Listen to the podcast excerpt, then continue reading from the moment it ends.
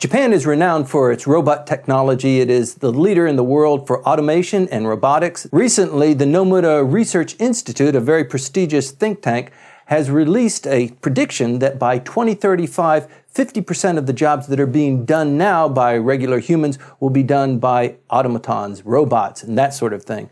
I think this is probably something that really needs to happen, Michael. The, the number of people that are doing work in Japan are falling down. Uh, people need more pay. The economy is not coming up. I think this is probably a pretty good idea.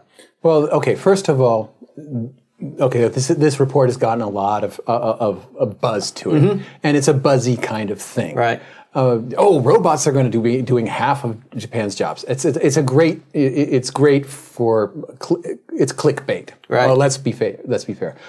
But it does point out this really really major issue that's behind it, which is Japan has a great difficulty accepting immigrants. Mm-hmm. And if it's not going to accept immigrants in a large way to make up for the losses that are going to that are already occurring in right. terms of the overall size of the working population, then where is that labor going to come from? And right. robots is one of the favorite answers. Well, I mean, it, the, the first choice is let's bring you know immigrants come in to do the the work, the dirty work, the sweaty work that no. People the first know, choice is women. No, no. The second choice is women oh. because we want to keep the women, you know, at home and maybe producing children, hopefully. But uh, if they're not going to be doing that, let's make them work. Well, it's it, it's the, that's one of the things that gets played out internationally is that the number of women in the workforce has increased, that there are the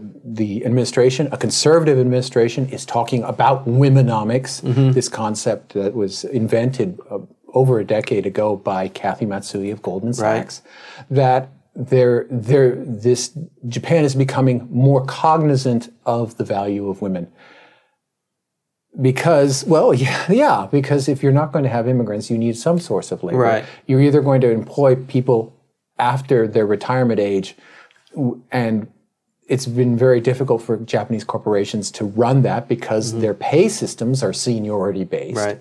So the, that's difficult. Bringing women into the workforce, of course, as you said, it, it then reduces the capacity of there to be stay at home moms. They have to be working moms, which creates demand for daycare, which leads to all kinds of things snowballing. Right.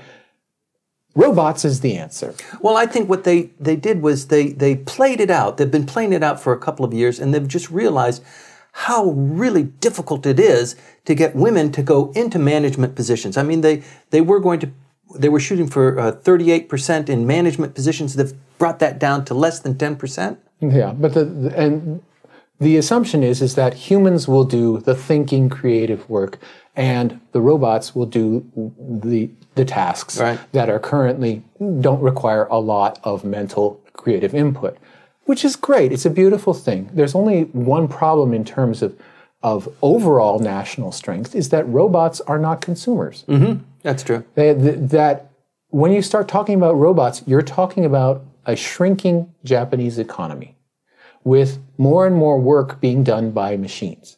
Now, on a per capita basis, that might be best. You know, in terms of per capita incomes, that you're moving into thought work, that you're moving into creative work, probably means you're moving up in terms of the wage scale. Right. But in terms of the overall economy, in terms of the weight that Japan carries as an international player, robots are going to mean that yes, you're going to consume electricity, but not much else. Right. Well, don't you think that this really must be the? I mean, throughout the world, Japan is probably at the at the leadership edge of this. I mean, they have a declining population, they have an unsupportable GDP, they've got an aging population that needs health care that the working population can't continue to support. Robots and, is a but also they also have this fantastic popular culture of robotics mm-hmm. going all the way exactly. back to right. Tetsuwan no Atomu. Yes. In, in, English, it became Astro Boy, but a robot, a humanoid robot. For some reason, you couldn't call the Iron Atom, Iron Armed Atom didn't work in English, so they called him Astro Boy.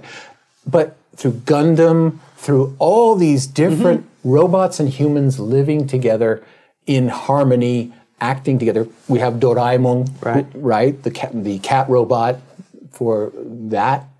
All that exists so that there is a great deal of comfort with robots. And one of the things that really differentiates Japanese robotics culture, uh, there is a great functional capacity and a great functional component. But there's also this obsession with creating humanoid robots, like the, the that hotel with, with Right. where the staff is are these these animatronic robots.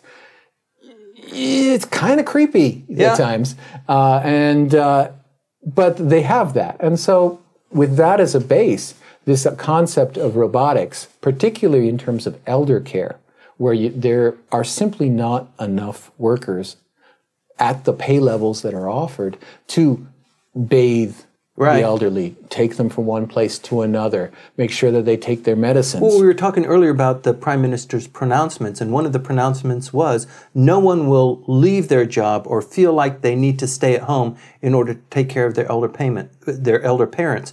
They will have a, a, job, a full time job, and they don't need to worry about that. How are you going to fill that blank in? because the, the, the pay in that kind of home helper or, or senior care center helper is rock bottom. Mm-hmm. And, and that's because the, the government is the main uh, consumer, and that's the main person Right. who's paying the bills, and so they don't want wages to go up in that sector. Mm-hmm. Everybody else, yes, they wanted their wages to go up, but not for health care. Uh, that is where the robots are going to come in Mm-hmm. if they come in. Now again, this is this is a BuzzFeed kind of story. Right. Half of all work is going to be done by robots by 2035. I'm kind of skeptical. Gosh, I don't know. I'm really optimistic about this, Michael. I love the idea and I love the concept, and I'm I'm really strong on the idea because give it 20 years, who knows what can happen? I mean, look at the telephone. We had this uh, silly flip open uh, telephone, you know, just 10 years ago. We came up with the smartphone, and that is a dramatic improvement, and it does things that we never even thought were, were possible for a telephone. And I think that the same kind of leap in technology is possible. The amount of effort and energy that they're putting into the humanoid kind of robots, I think it, it will really uh, surprise everybody. Well, if the only place where I'd really be in agreement with you has to do with the issue of security of the elderly. One of the issues that has that the administration doesn't like talking about, and especially in the in introducing my number, that's one of the new things here in the new year. Right. The my number system is now on. It's online. We are that. You know, it, when you get your social security number in the United States, it says very clearly, "Do not carry this card with you."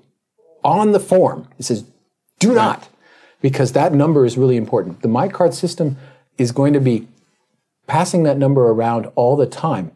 If there is some kind of robotic system that protects the elderly from fraud and abuse by people using their MyCard numbers, mm-hmm. by getting access to their accounts, and that there is just something that there's a, there's an automated presence that comes in and says no.